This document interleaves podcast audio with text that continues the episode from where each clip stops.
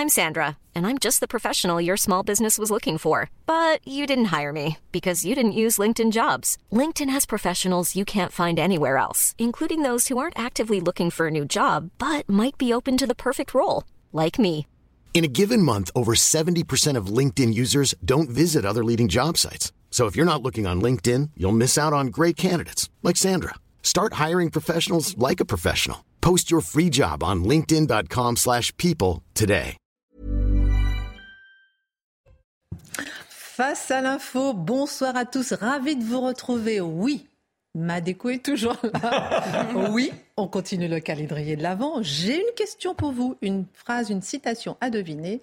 Charlotte réfléchit déjà, mais en attendant, c'est François. Non, Ah. raté. Encore raté, mal La minute info de Mathieu Deves. En cas de coupure d'électricité dans les écoles, les parents seront avertis trois jours avant. Une annonce de Roland Lescure, le ministre de l'Industrie, était interrogé sur les éventuels délestages lors des questions d'actualité au Sénat. Le ministre de l'Éducation nationale, Papendiaï, avait déjà indiqué que les écoles ne seraient pas considérées comme prioritaires. Des annonces qui inquiètent parents d'élèves et enseignants. La fédération handisport menacée de faillite d'ici 2024. Selon la Cour des comptes, la situation financière de la fédération est préoccupante. Elle pourrait se trouver en cessation de paiement d'ici les Jeux olympiques de Paris. La faillite pourrait provenir de l'accumulation des déficits depuis 2014, des déficits estimés à près de 3 millions d'euros. Enfin, Volodymyr Zelensky, désigné personnalité de l'année par Time Magazine. Selon l'hebdomadaire américain, le président ukrainien a galvanisé le monde d'une manière que nous n'avions pas vue depuis des décennies. L'année dernière, c'est Elon Musk, patron de SpaceX et Tesla, qui avait été distingué. Au sommaire ce soir, peur du Covid, peur de la guerre, peur des changements climatiques, peur de la canicule, peur du froid, peur des coupures d'électricité, peur de laisser la lumière allumée, peur d'utiliser son chauffage, peur d'utiliser sa voiture, peur de ne plus pouvoir faire face à l'inflation, peur de tomber malade sans soignant, peur de ne plus trouver de médicaments, de la peur et de la culpabilisation comme stratégie politique. L'édito de Mathieu Bocoté. Selon Marine Le Pen hier à l'Assemblée nationale, nous sommes dans un pays ruiné par 40 ans d'immigration. Nous n'avons plus rien à partager à part des difficultés d'économie, économie et sociale. Nous nous arrêterons alors sur la réalité du déclin de nos services publics. En quoi leur tiers-mondialis- tiers-mondialisation est-elle réelle? En quoi le poids de certains passagers clandestins au cœur des services publics pourrait-il contribuer à ce déclin? L'édito de Guillaume Bigot. Le Maroc est entré dans l'histoire en se qualifiant pour les quarts de finale de la Coupe du Monde de football. Le lieu du match Le Qatar. L'adversaire du match L'Espagne. Les débordements C'est pour la France, mais également en Belgique et aux Pays-Bas. Chut Il ne faut pas en parler, sinon c'est vous le criminel. Pourquoi est-on sommé de ne pas en parler? Faudrait-il désormais s'habituer à ces débordements qui se voudraient festifs? Le décryptage de Charlotte Dornelas. Jean Mermoz est connu pour être l'homme de tous les exploits et même au-delà, l'aviateur qui vint l'impossible. Ce que l'on sait moins de lui, c'est que Mermoz déchoit de par son engagement politique catalogué à l'extrême droite avec le colonel de la Roque. En ce 7 décembre 1936, c'est sa dernière traversée de l'Atlantique au départ de Dakar. Et la veille encore, il recevait des menaces de mort. Marc Menon raconte. Et puis alors que le texte sur l'immigration est à peine présenté à l'Assemblée nationale, il est déjà beaucoup discuté, on constate que criminaliser toute réflexion sur l'immigration est un système efficace de paralysie sur le sujet. Comment parler d'immigration sans être raciste? Est-ce possible? L'édito de Mathieu Bocouté. Une heure pour prendre un peu de hauteur sur l'actualité avec nos éditorialistes. On commente, on décrypte, on analyse et c'est maintenant. D'accord, alors j'enchaîne. Maintenant. On vous a volé le jingle, mais pas vos décors. Ah ben voilà, merci, merci pour la liaison. Ça va, vous êtes en forme ce soir. Monsieur n'a pas oublié sa veste aujourd'hui. Je me prends toujours des vestes. non, pour la petite histoire, en début de semaine, je ne sais pas si vous avez remarqué, mais il n'avait pas sa veste habituelle. On a été obligé de lui en chercher une à la dernière minute. Alors, la question du jour pour la. la, faut deviner la citation. Alors, on est le 7. François Mitterrand. j'ai bien appris, vous avez vu, j'ai bien révisé. Merci d'être là. Je vous en prie. Je suis ravie de vous retrouver ce soir. Ça va, mon Mathieu Charlotte, Marc Enfin, Toujours. Prêt Question. Phrase à deviner. 30 secondes. Deux secondes. Toute classe dirigeante qui ne peut maintenir sa cohésion qu'à condition de ne pas agir, qui ne peut durer qu'à la condition de ne pas changer, est condamnée à disparaître. Ah, boum badaboum Qui? Bloom badaboum oui, bravo. bravo, bravo. Léon Blum, excellent, excellent, bravo. Non, mais, ah, c'était bien ce que vous avez voulu dire ou bien? Bah, bah oui, bah, ah, j'ai essayé de faire un jeu de mots pour s'amuser un peu. Vous gagnez une bougie. Non, enfin une lumière. mais elle est... L'homme des lumières, hérite d'une lumière. Au singulier. Et je vous offre aussi ce livre qui est sorti il y a à peine deux mois. Alors Mathieu Bocoterie a contribué, mais c'est pas pour ça. C'est surtout parce que c'est un livre de Sami Abiazoni euh, qui a réuni de nombreux auteurs universitaires et qui traite de manière didactique la nécessité de promouvoir la langue française ah. mise en péril par l'écriture et la langue inclusive.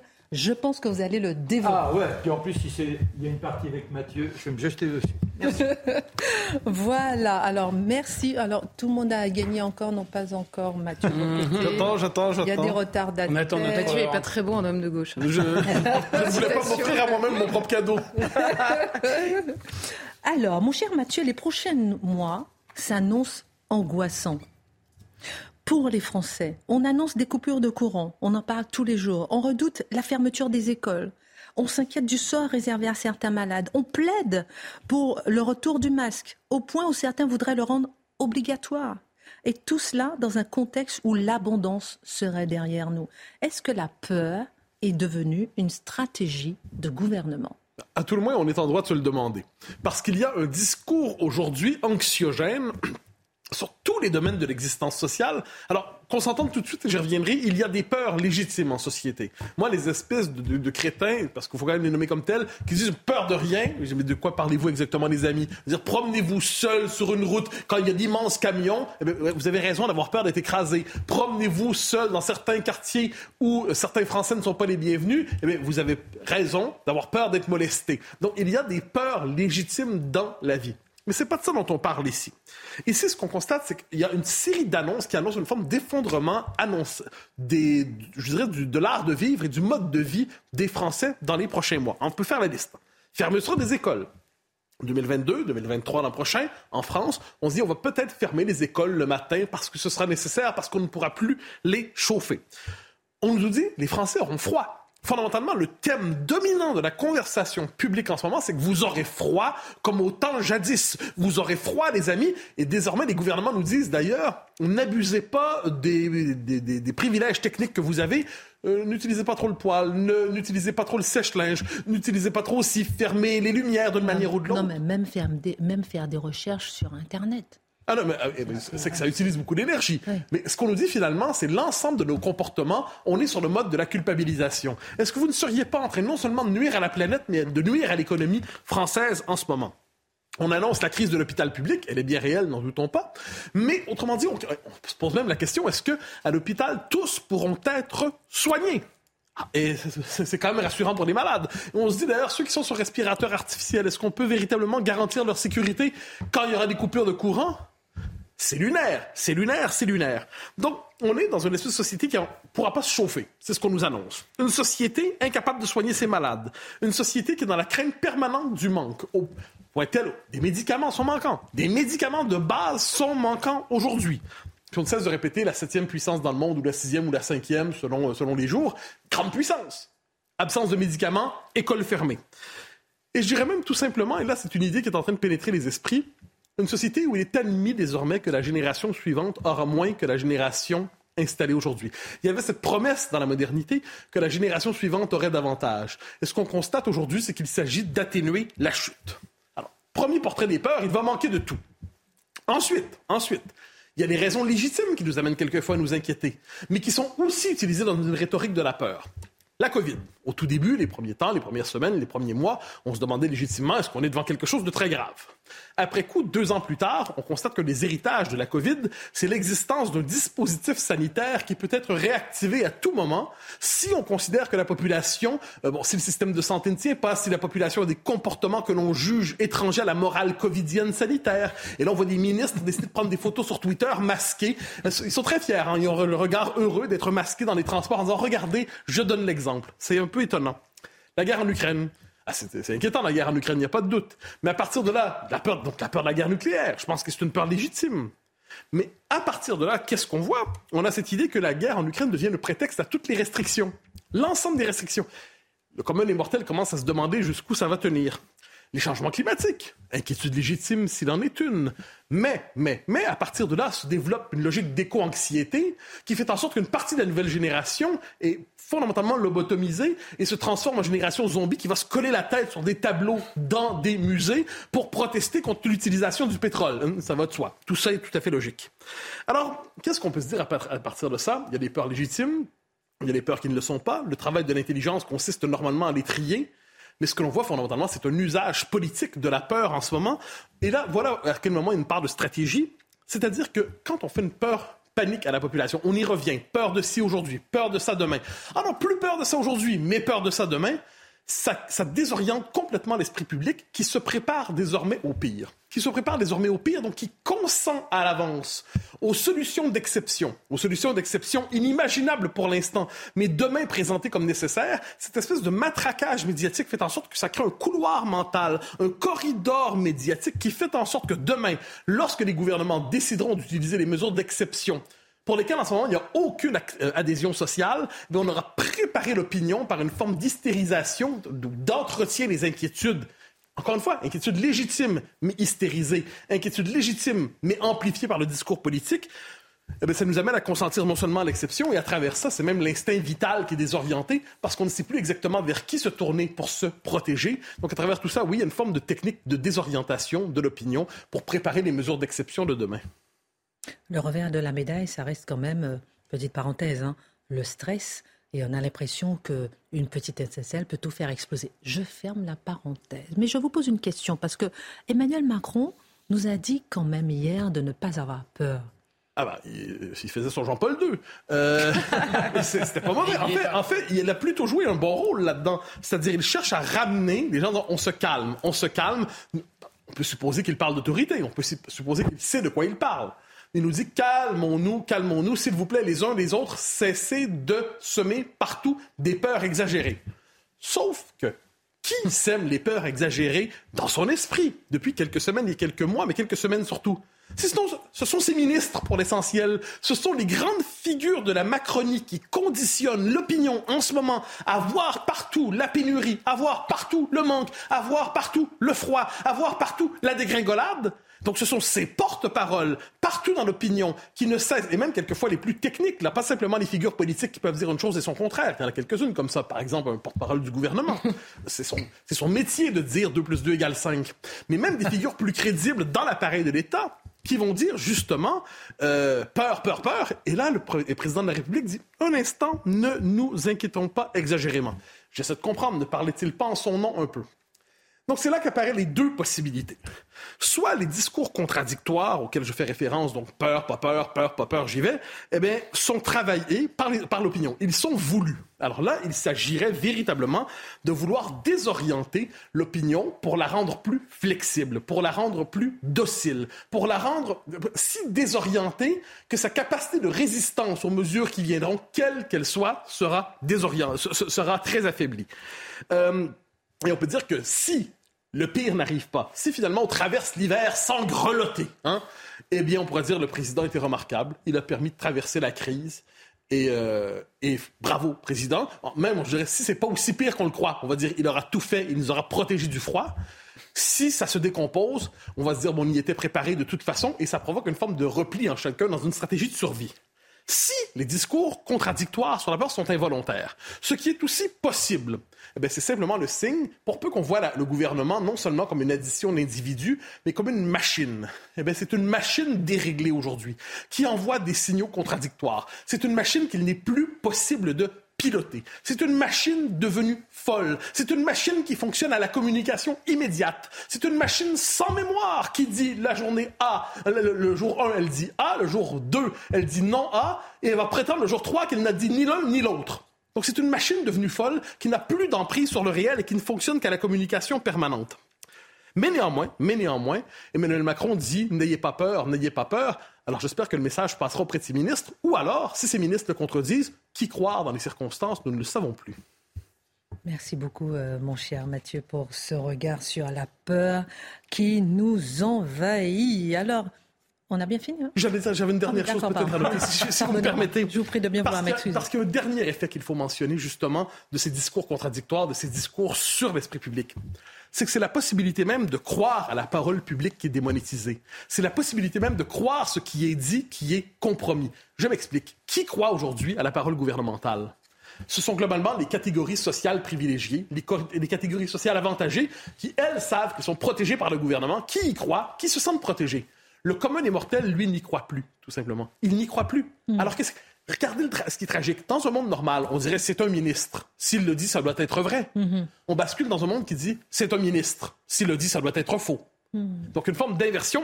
En ayant cela à l'esprit, on est contemporain d'une manipulation du langage, on en parle souvent, d'une manipulation des émotions, on en parle souvent, d'une déréalisation de la vie publique, on, on en parle souvent. Et finalement, c'est la cité qui disparaît. Chacun se replie dans l'intime en se disant on va espérer de traverser les prochains temps mais on ne fait plus confiance aux autorités qui devraient nous protéger. Ça, je crois que c'est l'élément central de cette histoire. Merci euh, beaucoup, mon cher Mathieu. Et euh, dans un instant, le débat du jour dont on parlera dans la deuxième partie de l'émission, ça va être sur les métiers en tension, l'hôtellerie, la restauration. Faut-il, comme le fait Thierry Marx, par exemple, qui demande justement euh, de donner des papiers aux sans-papiers qui travaillent dans la restauration, faut-il les intégrer ou bien au contraire, ça fait un appel d'air? Quel est votre regard sur le sujet? On en parle dans un instant. Je disais en titre selon Marine Le Pen hier à l'Assemblée nationale, nous sommes dans un pays ruiné depuis 40 ans, euh, par 40 ans d'immigration. Nous n'avons plus rien à partager à part des difficultés économiques et sociales. Et on va s'arrêter donc avec vous sur le déclin de notre service public. Vous faites le diagnostic d'une tiers mondialisation des euh, services publics. En quoi sommes-nous à ce point tiers mondisés Christine, quand j'étais lycéen, c'est-à-dire ça remonte déjà à un certain temps, voire un temps certain, on me parlait des pays en voie de développement. Et moi, j'ai cette sensation que notre pays est un pays en voie de sous-développement. En fait, la tiers-mondisation dont on parle, il y en a plusieurs symptômes, plusieurs signes. D'abord, il y a un phénomène d'appauvrissement. La Banque mondiale calcule en dollars constants, et ça change tout. En dollars constants, le revenu par tête des Français, c'était 45 000 dollars en 2008. Ça a dégringolé à 38 000 dollars en 2020. Donc on est dans un phénomène d'appauvrissement mesurable. Ensuite, ça veut dire que comme dans les pays du tiers-monde, on a finalement, on produit de moins en moins ce qu'on consomme. On produit 36% de tout ce qu'on consomme. C'est relativement peu. Comme dans les pays du tiers-monde, on a des, des, des pénuries, des ruptures. On nous a expliqué qu'il y allait voir l'industrie pharmaceutique qui allait, comment, qui allait repartir. Mais enfin, si vous cherchez du doliprane en pharmacie, c'est pas la peine. Pour enfants. Pour enfants. On nous prépare, Mathieu l'a dit, l'a rappelé, à des coupures d'électricité comme dans les pays du tiers-monde. Comme dans les pays du tiers-monde, des écarts se creusent entre des riches de plus en plus riches, des pauvres de plus en plus pauvres, et la classe moyenne, elle, elle s'évapore. Comme dans les pays du tiers-monde, l'État est faible, de plus en plus faible. Il ne contrôle pas, il n'assure pas la sécurité sur des pans entiers de son territoire. Je pense que les prisons françaises, dans certaines maisons d'arrêt, il y a jusqu'à 40% de surpopulation. Compte tenu de la violence qui y règne, les standards des prisons françaises se rapprochent, à mon avis, dangereusement, pour ceux qui sont incarcérés, des standards des pays du tiers-monde. L'État coûte de plus en plus cher, exactement comme dans les pays du tiers-monde, et s'endette au point que le FMI nous tire l'oreille, comme dans les pays du tiers-monde. L'État, d'ailleurs, est de plus en plus inefficace, il coûte de plus en plus cher, mais il rend de moins en moins de services. Prenons l'éducation nationale. L'éducation nationale, on dépense 15% de plus que les autres pays européens pour l'éducation. Et vous avez vu, en 10 ans, le niveau des jeunes élèves français a totalement dégringolé. On a perdu 10 places en mathématiques, en français, dans les classements PISA. Donc oui, on est bel et bien, la tiers-mondisation, c'est maintenant. Est-ce que les phénomènes migratoires sont au cœur de ce phénomène de tiers-mondisation En tout cas, le lien entre l'insécurité et l'immigration est désormais documenté, avéré, reconnu, y compris par euh, euh, le ministre de l'Intérieur. Donc on peut effectivement considérer que déjà ces services publics régaliens, il y a un lien avec l'immigration. Si les tribunaux sont débordés, il y a un lien avec l'immigration. Si les prisons débordent, il y a un lien avec l'immigration. Si les services de sécurité, de police sont débordés, il y a effectivement un lien avec l'immigration. Ça c'est clair. C'est moins clair pour les services publics qui ne sont pas des services publics régaliens. Néanmoins, le lien il mérite d'être souligné. D'abord, en matière de services sociaux. Avec la France est la championne du monde de dépenses sociales. on a 1% de la population mondiale et on a 45% quasiment de ces dépenses. En fait, c'est normal, les immigrés sont en moyenne beaucoup moins riches que les Français. Le revenu moyen des immigrés est de 24% inférieur à celui des Français. Le taux de chômage des immigrés est deux fois celui des Français. Donc c'est assez logique que les étrangers consomment en fait 62% de services sociaux de plus. C'est normal. Donc il y a là une sorte d'effet tonneau des Danaïdes. Mais si on regarde le phénomène des services publics, de l'éducation par exemple, on se rend compte qu'à côté de ce phénomène quantitatif, il y a un phénomène qualitatif. C'est normal, là encore, les immigrés, souvent, ont des parents qui maîtrisent mal le français, parfois ont des parents qui ont fait relativement peu d'études, et donc, sans surprise, leur trajectoire éducative, leur réussite éducative est moins, est beaucoup plus euh, difficile que celle des Français. Il y a une étude de l'INSEE qui date de 2012 et on se rend compte que le double des étrangers, des enfants de l'immigration, ils sont deux fois plus nombreux à sortir du système éducatif sans aucun diplôme.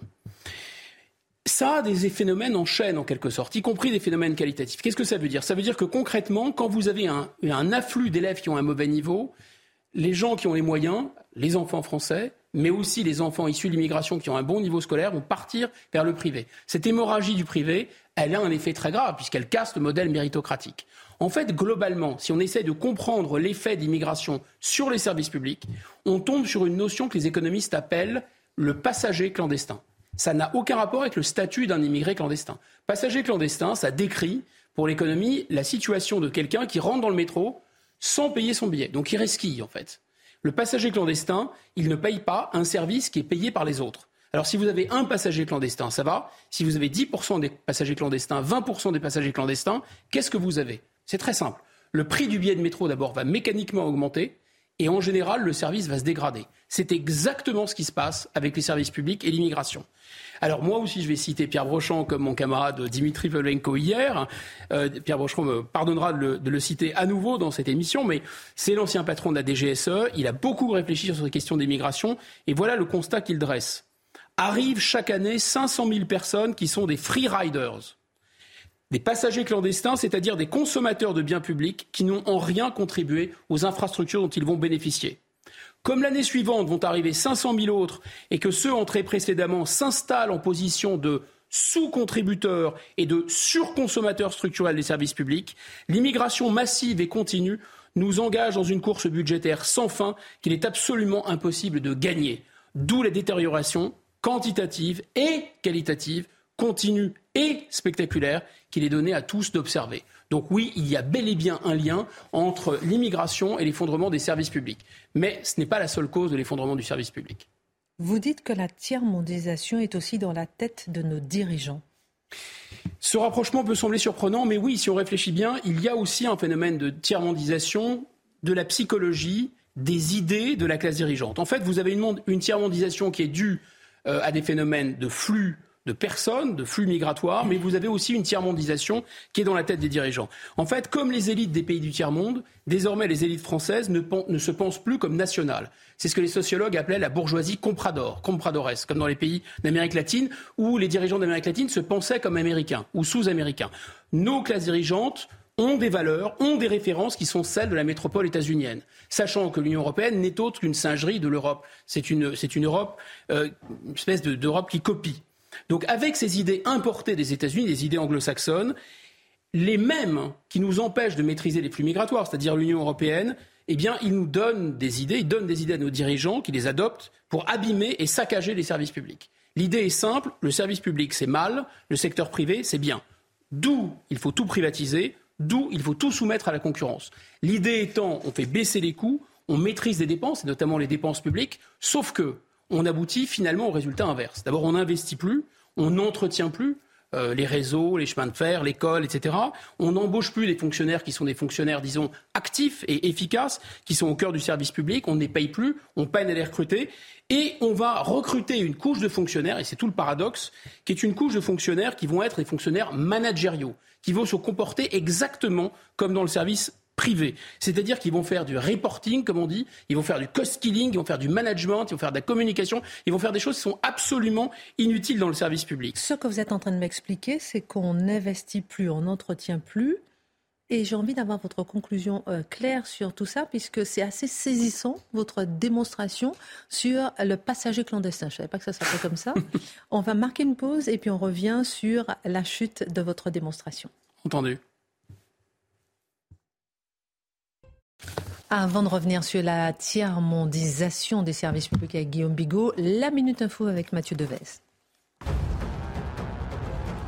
Elisabeth Borne annonce une indemnité carburant de 100 euros pour les 10 millions de travailleurs les plus modestes dès début janvier. Les Français concernés recevront directement 100 euros sur leur compte en banque pour l'ensemble de l'année prochaine. Pour y avoir droit, il faudra faire une déclaration sur l'honneur via le site des impôts en fournissant son numéro fiscal et sa plaque d'immatriculation. La relaxe requise pour Airbus et Air France au procès du crash Rio-Paris. Une journée marquée par les réquisitoires du parquet devant le tribunal correctionnel de Paris et la colère des parties civiles quand le parquet a écarté certaines fautes d'Airbus et d'Air France. Les deux entreprises sont jugées pour homicide involontaire le 1er juin 2009. Le crash avait coûté la vie à 228 personnes.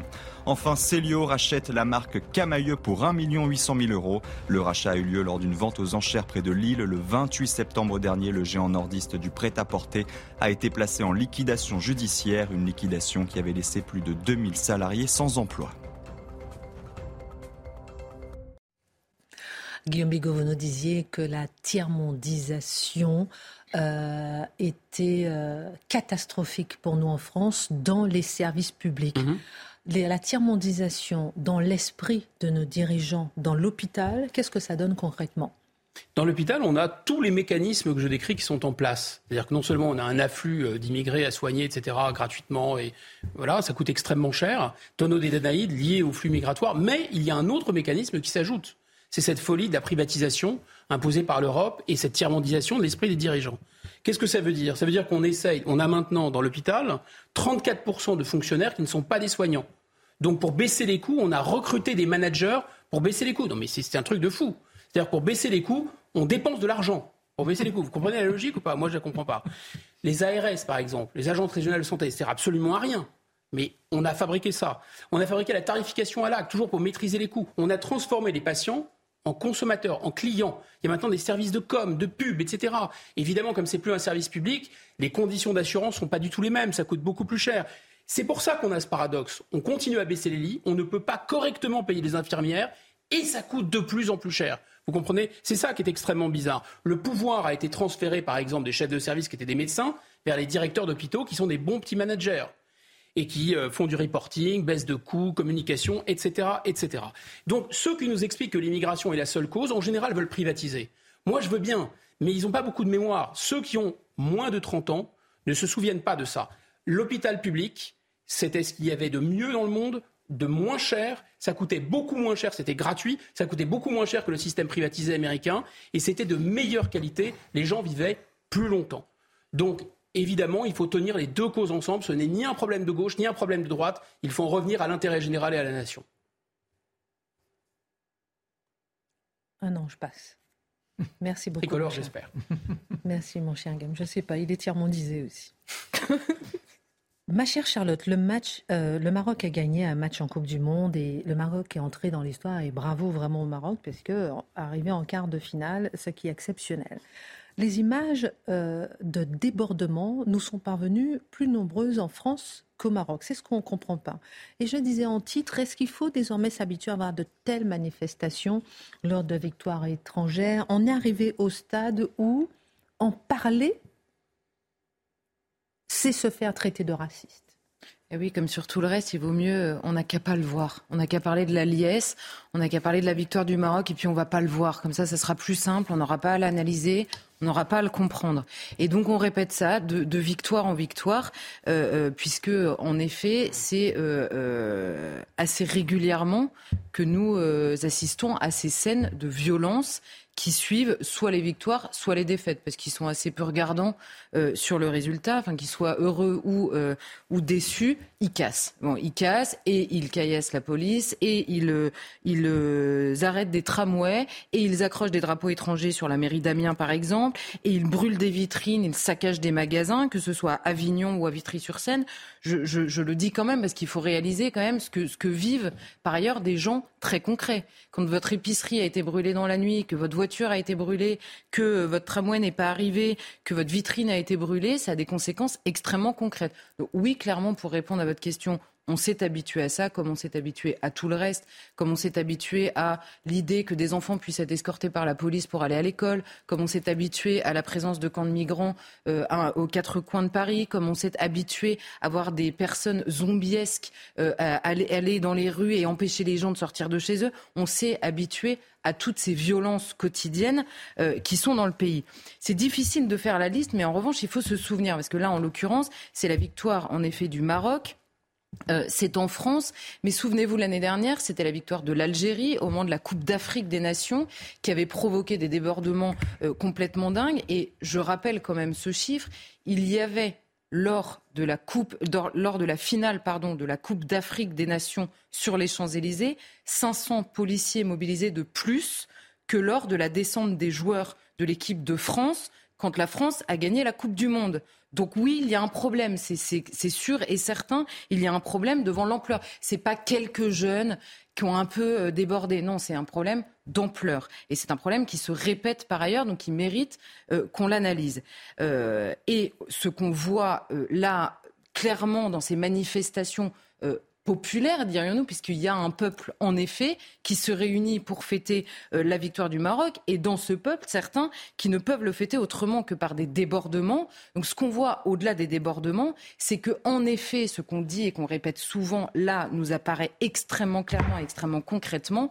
Oui, les gens arrivent un à un et ont des droits individuels qui leur permettent d'arriver, mais ce sont bien des sociétés d'origine qui se reconstituent sur le sol français. Et là, je, m'écarte même de la question de débordement. Nous avons des manifestations euh, avec un peuple nombreux sur le territoire français qui sont des manifestations de joie étrangère sur le sol français. Et ça aussi, on a le droit de le voir. On ne on, le déplore pas tous, mais on a le droit de le voir et de le dire comme ça.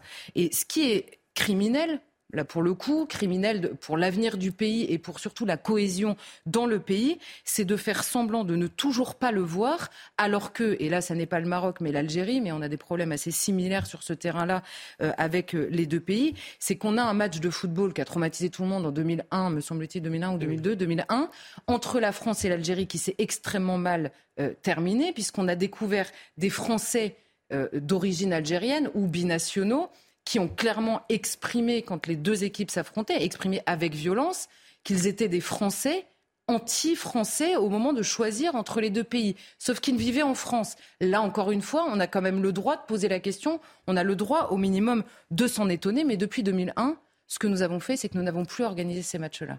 Comme ça, on ne le voit plus.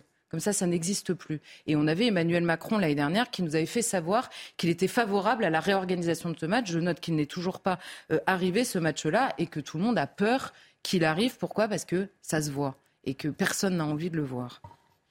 Et pourtant, cette origine existe dans la vie de tous ces jeunes Français, parfois binationaux, comme vous le disiez euh, tout à l'heure, en tout cas de familles venant ailleurs. N'est-il pas normal, finalement, qu'elle s'exprime? Alors, il y a beaucoup de Français euh, qui ont des origines étrangères, des origines d'ailleurs étrangères diverses. Beaucoup euh, euh, continuent à alimenter, ces origines existent sans débordement. D'abord, notons-le, et d'ailleurs, il y a certains Marocains qui ont hier fêté la victoire sans l'ombre d'un débordement, sans avoir besoin d'aller casser une voiture pour exprimer. casser une voiture, à la limite, entre guillemets, c'est plus difficile à analyser, c'est juste une violence. Euh, aller accrocher son drapeau, aller caillasser des flics et euh, aller systématiquement sur les Champs-Élysées pour euh, brandir un drapeau étranger, c'est autre chose quand même dans l'imaginaire que juste une voiture brûlée. Je, n'encourage pas à brûler des voitures, que les choses soient claires, mais dans l'imaginaire, on comprend qu'il y a un esprit de conquête et d'installation, évidemment, du pays d'origine dans l'espace public aussi qui se joue euh, euh, à l'occasion de ces matchs. Donc, ça n'est pas la question euh, de, la fierté ou de la revendication de ses origines qui, là, en l'occurrence, pose problème, c'est la manière de le faire. Par ailleurs, évidemment que ces particularités existent, évidemment que ces origines existent, évidemment que ces traditions existent dans la famille et ont été héritées. Il serait absolument idiot de le nier dans les histoires particulières. Maintenant, dans notre histoire collective, c'est-à-dire l'histoire de la France aujourd'hui et l'histoire de son avenir, est-ce qu'il est possible d'exiger que ce qui a été hérité de l'étranger devienne secondaire dans l'espace public français. Oui, alors là je vais citer euh, Charles Aznavour, qui à l'époque avait dit Charles Aznavour, on peut pas lui, euh, comment dire, on peut pas euh, lui reprocher d'avoir supprimé dans sa vie ses origines arméniennes et son, son cœur d'arménien. Et il avait dit pour devenir complètement français, il a fallu que j'arrache en moi une part de mon arménité.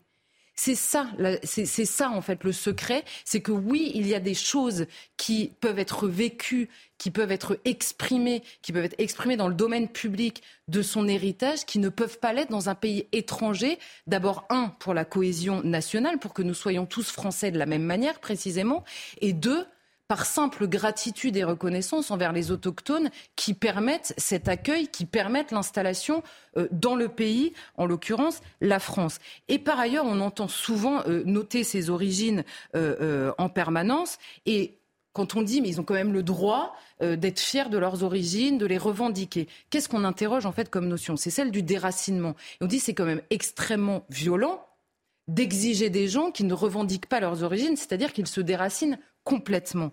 Mais alors retournons la question.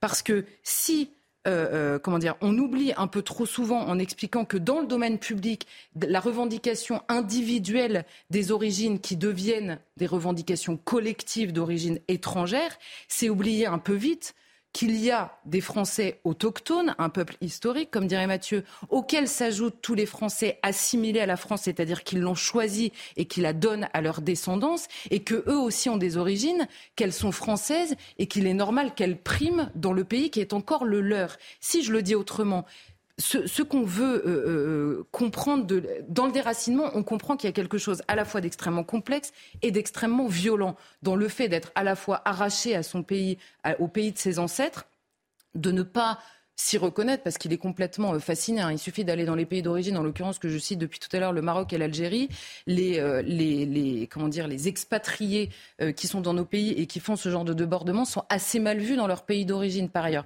Donc ils sont déracinés, ils ne sont pas, ils ne connaissent pas leur pays d'origine correctement, ils n'y sont pas correctement implantés et par ailleurs ils refusent de s'implanter totalement en France. Il y a un déracinement qui est violent mais quand les Français ne supportent plus ces scènes, c'est parce qu'ils ont précisément peur que leur arrive la même douleur chez eux.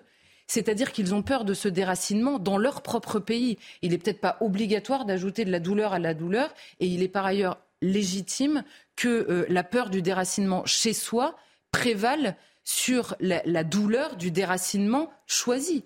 C'est-à-dire qu'aucun Français qui ne supporte plus ces scènes de liesse n'a obligé personne à se déraciner de son pays d'origine.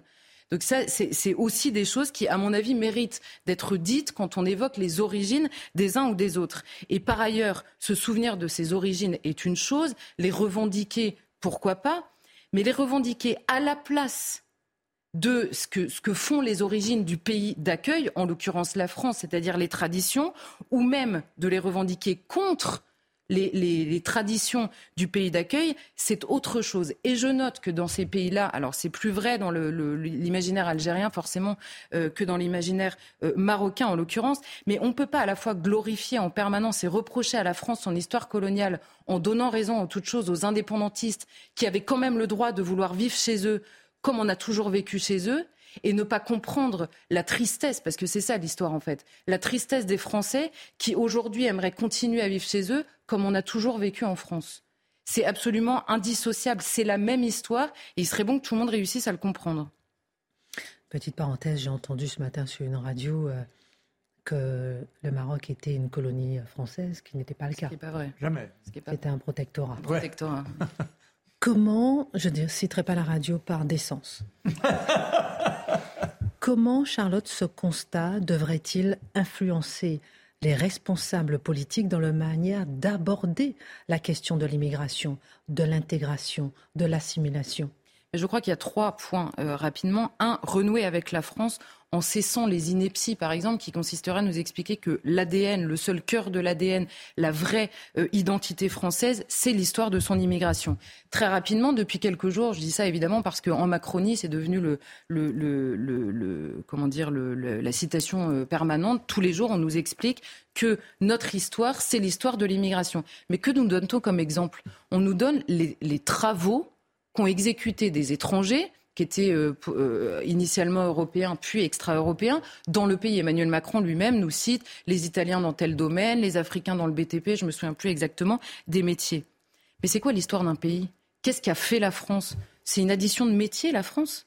Ça ne veut rien dire. Cette phrase ne veut rien dire. C'est-à-dire que ce qui s'est passé, c'est que ceux qui ont travaillé en France, qui étaient étrangers, ont apporté leur pierre au pays et ensuite, soit ils sont partis dans l'histoire, soit ils sont partis parce qu'ils n'avaient plus de travail ou qu'ils voulaient renouer précisément avec leur histoire d'origine, soit ils sont devenus français. Donc on a quoi? On n'a pas une France qui, par les différentes vagues d'immigration, est devenue un peu italienne, un peu polonaise parce que les Polonais travaillaient ici, un peu italienne parce que les Italiens travaillaient là, ou un peu portugaise parce que les Portugais travaillaient là. On a un pays, la France, qui a accueilli des personnes qui ont travaillé, qui ont fini par être digérées dans l'histoire de France parce que la France en a fait des Français. Voilà ce que c'est l'histoire de l'immigration pendant très longtemps en France. Ce n'est pas l'immigration qui a fait la France, c'est la France qui a réussi à faire des Français. C'est ça. Et faire des Français, ça veut dire qu'ils les ont assimilés à l'histoire qui les précédait. Ce pas eux qui ont fait l'histoire de France. Ça, c'est la première chose. Mais ce qui est sûr, c'est qu'on est passé d'une immigration de travail, c'est-à-dire d'un besoin pour la France, à une immigration de droit des étrangers sur la France. Et donc le deuxième point qu'il faudrait absolument comprendre dans la gestion de l'immigration, c'est que nous avons affaire à une immigration nouvelle, qui est une immigration de droit revendiquée en l'occurrence contre le terrain culturel de la France. Et alors là, devant cette immigration-là, l'intégration ne se fera pas par le travail. Parce que tous les pays du monde travaillent. Or, nous avons des différences culturelles radicales et le travail n'a rien à voir avec ça. Donc il y aura peut-être une intégration économique, mais culturelle, certainement pas. Ça ne fera pas aimer ou choisir la France plus qu'un autre pays de travailler ici ou ailleurs. C'est euh, la deuxième chose. Et la troisième chose, c'est cesser de penser la France comme, une idée, quand en permanence les gens qui arrivent de l'extérieur nous rappellent que c'est une histoire d'amour, en fait.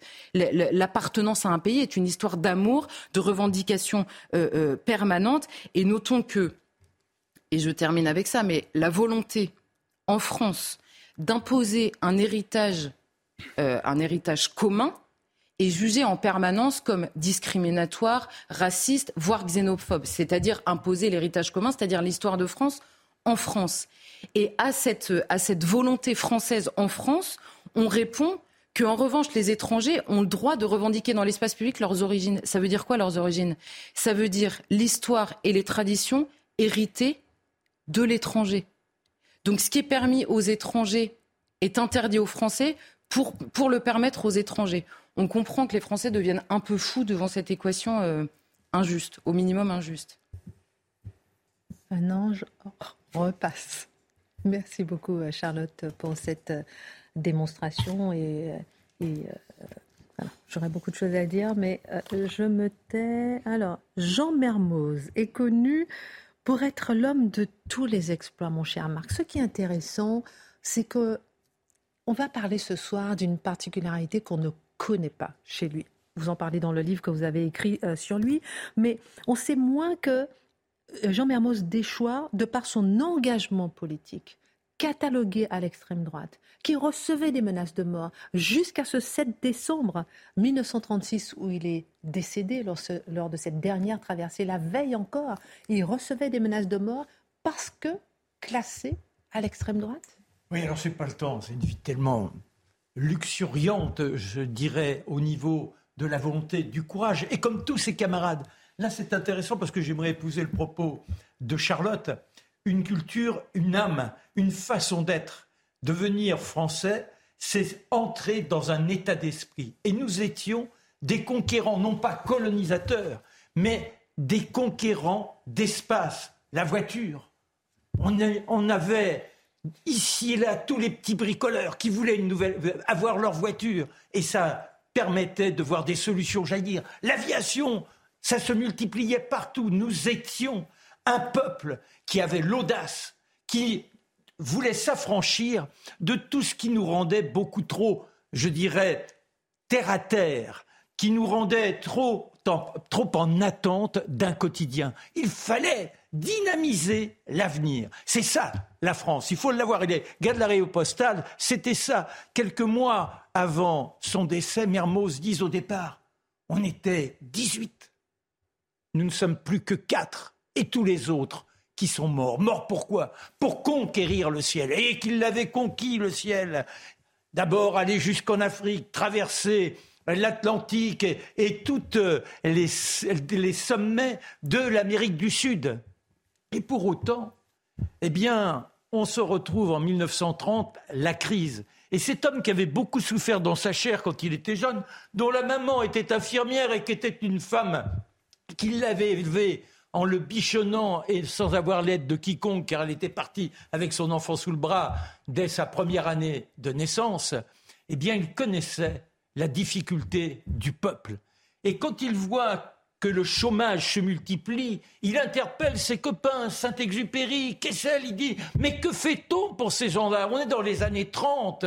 Et alors que le ciel connaît des bouleversements, là aussi liés aux fonctionnaires, il y a eu l'audace, ceux qui avaient investi pour conquérir le ciel, et malheureusement, les affaires qui capotent, on crée Air France et des décisions invraisemblables, arbitraires, prises par des bureaucrates. Par exemple, il traverse, il est le premier à traverser l'Atlantique Sud avec un avion normal, et quand il va pour redécoller, on dit non. Dorénavant, nous estimons que c'est plus, je dirais, sécure d'avoir des flotteurs, donc de voler avec un hydravion. Et le voilà avec un hydravion. Et la politique dans tout ça ben, Non, mais la politique, c'est pour vous montrer. Donc la politique, le bureaucrate, et il voit la souffrance, et il veut agir il entre chez les volontaires nationaux. C'est un, parti, oui, de droite. Ces volontaires nationaux, ils ont le désir qui est le droit de vote pour les femmes. Ils ont des désirs d'humanité et de faire en sorte également que l'on puisse bouffer à sa faim. Il y a trop de chômeurs. On verra Mermoz tenir une soupe populaire avec sa mère entre deux vols. Voilà ce qu'il est. Et puis après, il y a le colonel de la Roque qui crée les croix de feu. Ils sont encore classés plus à droite. Et pour autant, on oublie qu'en 1934, au mois de février, quand l'extrême droite cherche à renverser le pouvoir, celui qui évite la sédition totale, la guerre civile, c'est le colonel de la Roque qui refuse d'aller jusqu'à l'Assemblée nationale, tout casser. Il mourra résistant. Et avec Mermoz, il crée le Parti social français. Alors, Kessel, Saint-Exupéry? Lui disent Mais t'es cinglé, t'as pas le droit de faire ça. Il dit Vous savez pas ce que c'est que de crever la faim. Il faut faire quelque chose pour ces gens-là. Et dans les journaux, le héros devient le banni, celui qui se comporte de façon immorale, d'autant qu'il, dans ses discours, il accuse la soviétisation. en 1936, quelques mois avant sa mort, il voit toutes les grèves il dit, eh bien, les communistes portent le fer dans les reins du pauvre Blum qui doit subir lorsque, au mois de décembre, il se prépare une nouvelle traversée de l'Atlantique avec un hydravion lourd, très difficile à piloter, il anticipe son anniversaire de deux jours avec Kessel, Saint-Exupéry, on se laisse aller à la grande sarabande, et puis on a Saint-Exupéry qui l'accompagne à Orly. Et au moment où il va gagner l'avion, là en tant que passager pour aller à Dakar et franchir ensuite l'Atlantique, une femme bouscule tout le monde. C'est sa mère. Mangapi, elle lui dit ne pars pas. Ne pars pas, mon Jean. Ce matin, j'ai encore reçu des appels. Ils m'ont dit que tu ne reviendrais pas. Ils m'ont dit j'ai peur, j'ai peur. Et il lui dit cette racaille, ces, ces cloportes, je les ferai taire, n'aie pas peur. Je franchirai l'Atlantique. Et il part, une fois qu'il est à Dakar, euh, une, première envolée, l'avion qui est là, qui se déchire, qui broie le ciel, qui s'arrache. Il revient deux heures plus tard, il dit il y a un problème de moteur, il n'y a pas d'avion de rechange. Alors le mécanicien lui dit on répare. Et le dernier message, c'est coupons, coupons, moteur, arrière droit. C'est en morse, bien sûr, car à l'époque, il n'y a pas de radio vocale. Et c'est le dernier message que l'on a de Mermoz. Toujours euh, les, exploits, mais également cette mauvaise marque que Celtin continue à entretenir sur Mermoz. Il était d'extrême droite. Non, il voulait simplement que les gens n'aient plus faim. Merci beaucoup, euh, mon cher Marc.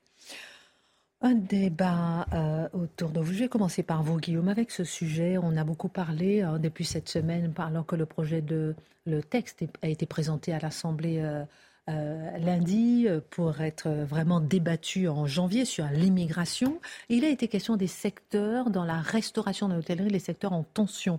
Est-ce que le secteur de la restauration, on a vu le chef, le très grand chef Thierry Max appelé à intégrer, appelé à donner des papiers justement à tous ceux qui travaillent dans la restauration. Et ça peut certainement se comprendre. Dites-moi ce que vous en pensez. Peut-on fonctionner? Est-ce que le secteur de la restauration peut fonctionner sans l'immigration? Faut-il régulariser ceux qui y travaillent? D'abord, quand vous habitez à Paris, vous voyez bien qu'il y a euh, un emploi considérable euh, de, l'immigration dans le secteur de la restauration pas me substituer à ceux qui connaissent le secteur de l'intérieur. La seule chose qu'on peut dire, c'est que normalement, il y a un arbitrage en économie entre le loisir et le travail. Et que lorsqu'il n'y a pas suffisamment de gens pour travailler, c'est peut-être que le salaire n'est pas suffisamment élevé. Donc si vous augmentez le salaire, vous réduisez finalement l'intérêt du loisir et vous augmentez l'intérêt du travail. Donc normalement, c'est un mécanisme quasiment d'enchère, l'économie, euh, l'économie libérale on augmente les enchères jusqu'à ce qu'on trouve quelqu'un. Normalement, dans les grands restaurants comme ceux de Thierry Marx, il y a beaucoup de gens qui cherchent à travailler parce que justement c'est très très bien payé. Donc je pense qu'à la racine, à mon avis, ce métier en tension, ça veut dire qu'on n'élève pas suffisamment le salaire. Charlotte. Non, mais je suis absolument d'accord. Et par ailleurs, j'ajouterais une autre question qui doit demeurer, c'est que euh, on cherche pas simplement, enfin, ces discussions autour des métiers en tension, on a l'impression qu'on parle de robots. Est-ce qu'on va prendre des robots dans le pays? Est-ce qu'on va aller les chercher ailleurs? Ou d'esclaves, si vous permettez l'expression. Évidemment, euh, évidemment, c'est ça qui arrive derrière. C'est-à-dire que où est-ce qu'on va aller chercher les gens qui vont le moins avoir de revendications, notamment salariales évidemment, et, qui, et par ailleurs, c'est un appel d'air permanent dans le système lui-même, dans la mesure où forcément, au bout d'un moment, dans ce travail, qui, sont en général euh, des travaux assez pénibles, en plus, et mal payés, au bout d'un moment, on cherche à faire un autre travail. Donc il va falloir faire venir d'autres gens qui, en permanence, au lieu de se poser la question, en effet, du modèle. Et moi, c'est pas tellement sur ces euh, restaurateurs, en l'occurrence, parce que pour parler avec eux, au bout d'un moment, ils disent, nous, on n'a pas de solution, en fait, parce que le coût du travail est rendu euh, Donc il faut interroger tout pas le modèle. le vrai salaire qu'ils recrutent parce que ça coûterait trop cher pour leur charge. C'est ça, évidemment. Donc c'est le modèle les, rend. Euh, Et est-ce que ça veut dire, euh, peut-être Mathieu, que les Français sont fainéants? Non, pas du tout. C'est simplement ne veulent pas travailler dans ces le secteurs. Le concept de métier sous tension, ça veut dire simplement que ce sont des métiers qui sont insuffisamment payés ou les conditions de travail sont trop difficiles une partie du patronat est libéral et capitaliste quand ça le sert, et soudainement est socialiste et demande des subventions salaires. En fait, des subventions par l'immigration massive lorsque c'est nécessaire pour lui. Je pense que le patronat devrait être un peu plus capitaliste dans les circonstances. Il comprendrait que bien payer les salaires, c'est avoir des employés. Bah, c'est ce que j'ai évoqué il y a deux jours en faisant le parcours de l'immigration. Il y avait les Polacs dans les mines, les Rital, etc., etc. Mais également, tout à l'heure, euh, on évoquait Macron qui dit dans certaines professions, on a tel pays qui se présente. Il n'y a pas tel pays qui se présente dans une profession. Le pauvre bougre qui est sur notre territoire cherche l'opportunité, mais ensuite il ne va pas rester dans la restauration. Il va chercher à la fuir le plus rapidement possible pour pouvoir s'élever. Et on laisse toujours en jachère des sous-métiers où euh, il faudra trouver des bouches-trous qui sont considérés comme indispensables à une économie qui n'a pas les moyens de vivre. La restauration, l'agriculture. Voilà, dans, certains métiers du bâtiment. Si on était vraiment vilain, on ajouterait que dans les pays où il y a encore du patriarcat, le rapport au travail n'est pas du tout le même. Hein. Fermons la parenthèse. Intéressant, on reviendra sur la question. Dernière partie. Euh, hier soir, on parlait de euh, Pierre Brochon, aujourd'hui aussi, mais on a vu euh, se multiplier les accusations de racisme à partir du moment où on parle d'immigration. Ma question, très simple, Mathieu Bocoté, est-ce que c'est possible de parler d'immigration sans être taxé de raciste Et la réponse sera tout aussi simple, non. Alors, on va y aller très simplement. Le discours, en fait le, le, le fond antiracisme, l'antiracisme falsifié, cette manie d'accuser de racisme tout et son contraire, c'est ce qui empêche le débat sur l'immigration de surgir. Et dès que vous voulez poser cette question autrement que dans les modalités autorisées, soit par le gouvernement, soit par les médias, vous allez vous faire traiter de raciste. C'est inévitable. Non pas parce que vous êtes raciste, mais parce qu'on sait que cette insulte-là est la plus blessante. C'est l'insulte qui peut tuer socialement. Et personne n'a envie de se faire liquider socialement. Donc, dès que vous parlez sérieusement d'immigration, je dirais que le régime, le régime diversitaire, les médias, la presse de gauche se mobilisent pour vous coller la pire des réputations. Donc, si vous voulez parler d'immigration véritablement, Pierre Brochand l'a vu, il cherche à en parler. Tout de suite, le mépris. Qui est ce ce vieillard qui ne devrait pas parler de ça? Les accusations de racisme. Voilà un homme qui est dans la théorie du grand remplacement, dans le racisme et ainsi de suite. Donc, si vous voulez vraiment parler d'immigration, vous devez d'abord consentir à traverser une pluie de crachats. Vous devez d'abord consentir à traverser une campagne de diffamation permanente. Et c'est seulement si vous avez la vous êtes une armure assez solide, dans l'écorce assez solide, l'écorce assez forte, pour être capable d'accepter ces insultes à répétition, que vous pourrez parler d'immigration. Et je le redis, pas parce que vous êtes raciste, parce que c'est le dernier moyen utilisé par le système pour empêcher un débat sérieux sur cette question. Dernière question dans un instant. Le coup de poing de la fin, après la minute, la virgule info d'Adrien Spiteri. Les coupures d'électricité ne sont pas inéluctables cet hiver, ce sont les mots d'Olivier Véran. Le porte-parole du gouvernement se défend d'annoncer des coupures. Selon lui, cette situation peut être évitée si les Français réduisent leur consommation. Près de 300 jeunes migrants mis à l'abri à Ivry-sur-Seine. Ils avaient installé leur tente vendredi dernier devant le Conseil d'État en plein cœur de Paris. Un soulagement pour plusieurs associations. Selon la préfecture du Val-de-Marne, ces migrants vont être pris en charge avant d'être réorientés au regard de leur situation personnelle. Et puis l'Union européenne veut sanctionner l'armée du Kremlin et trois banques russes. Annonce d'Ursula von der Leyen ce mercredi. Selon la présidente de la Commission européenne, les sanctions adoptées jusqu'ici font déjà mal à Moscou. Ces nouvelles mesures doivent encore être approuvées à l'unanimité par les 27 pays membres de l'UE.